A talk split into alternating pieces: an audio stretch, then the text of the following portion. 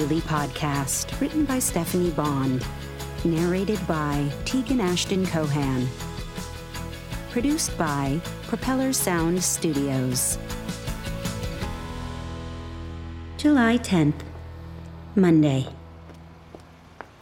Since it looked as if the only jobs I could get quickly to fill the six month void involved sleazy telemarketing, I decided to take another route to restore some of my funds. Hunt down my mother's boyfriend, Gil Malone, and wring my 25000 out of his lame, beer soaked country ass. But I needed reinforcements. I walked into the Midtown Atlanta Police Precinct wearing hat and glasses on the off chance someone might recognize me. I expected to see tattooed felons handcuffed to table legs.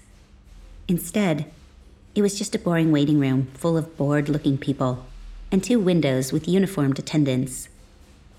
A red digital sign advised me to take a number. I did. Number 237. But, to my dismay, number 210 was currently being waited on. No way was I waiting that long.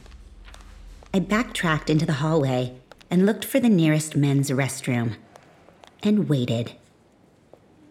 A few minutes later, a tall, rocky shouldered guy exited and walked toward the stairwell. Underneath his sports coat, I saw the flash of a badge at his belt. Excuse me. He turned back. Can I help you? Are you a police officer? Detective. He said, Detective Jack Terry. I'm Della Culpepper. Do you have a minute for a question, Detective? He nodded toward the stairwell. If you can walk and talk, I'm on my way out. He was already walking, so I hurried to catch up to him. If I'd known I'd be jogging, I'd have worn something other than platform sandals. What's on your mind, Miss Culpepper? He held open the stairwell door for me. I gave my mother a sizable sum of money to pay off a loan against her house. Nice of you, he offered, descending the stairs slowly in deference to me, I realized. He was wearing black Western boots, and I got the feeling it was a preference rather than a style statement. Er, thanks.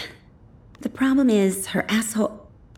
I mean, her useless boyfriend, withdrew the money out of her account and took off with it. He frowned. Damn. I know, right? I'm wondering if anything could be done to the piece of shit. I mean, to him. How much money are we talking about? 25,000. He whistled low. Was there a written agreement as to how the money would be used? An email, for instance? No. Where did this happen? Dewdrop, Georgia. It's a little town. South of here. I've been past it. That's actually good. Small town banks are usually more protective of their customers. Did you write a check? Yes. And you made it out specifically to your mother? I did. Was the boyfriend's name also on the account? No. He likes to be, shall we say, off the grid. Does he have a criminal record? I don't know, but I wouldn't be surprised. And what are the chances the people at the bank should have known not to give him the money? Everyone in town knows Gil's a lowlife. We had reached the bottom floor. The detective stopped in front of a door that exited to a garage. Then, your mother probably has a case to press charges against him. My mother? Not me? Right. The money was a gift to her, and it was her account.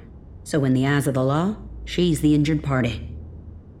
I must have looked pained because he winced. Sorry. He reached into an inside jacket pocket and withdrew a business card. Look, if you get me the guy's full name, DOB, and social, I can at least find out if he has a record. I took the card. Thanks for your trouble, Detective. No trouble. He pointed toward another door. That'll take you to the lobby. Good luck. He exited to the garage, but instead of going to the lobby, I sat down on a cold concrete step and weighed the anguish of another difficult conversation with my mother versus the humiliation of taking a slimy telemarketing job.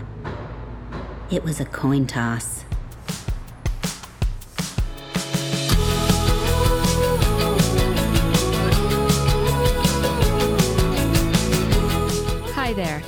This is Stephanie Bond, author of the Temp Girl Daily podcast. The drama keeps building, doesn't it?